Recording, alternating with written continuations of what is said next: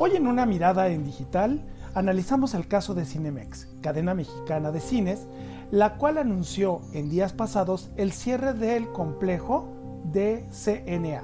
Este complejo es uno de los más viejos que tiene este recuerdo los mexicanos, sobre todo los residentes de la Ciudad de México, y es uno de los que, ¿qué puedo decir yo de, ese, de ese, cine? Eh, muchísimas películas, muchísimo tiempo, en fin.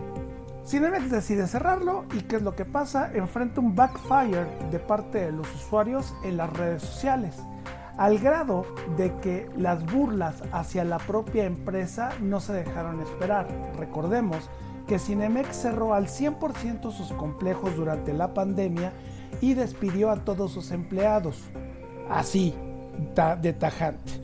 Lo cual provocó que muchas personas estuvieran muy molestas con la marca. Aun cuando regresaron y han retomado poco a poco con la nueva normalidad y la normalidad en forma, la realidad es de que el público no perdona ciertas cuestiones.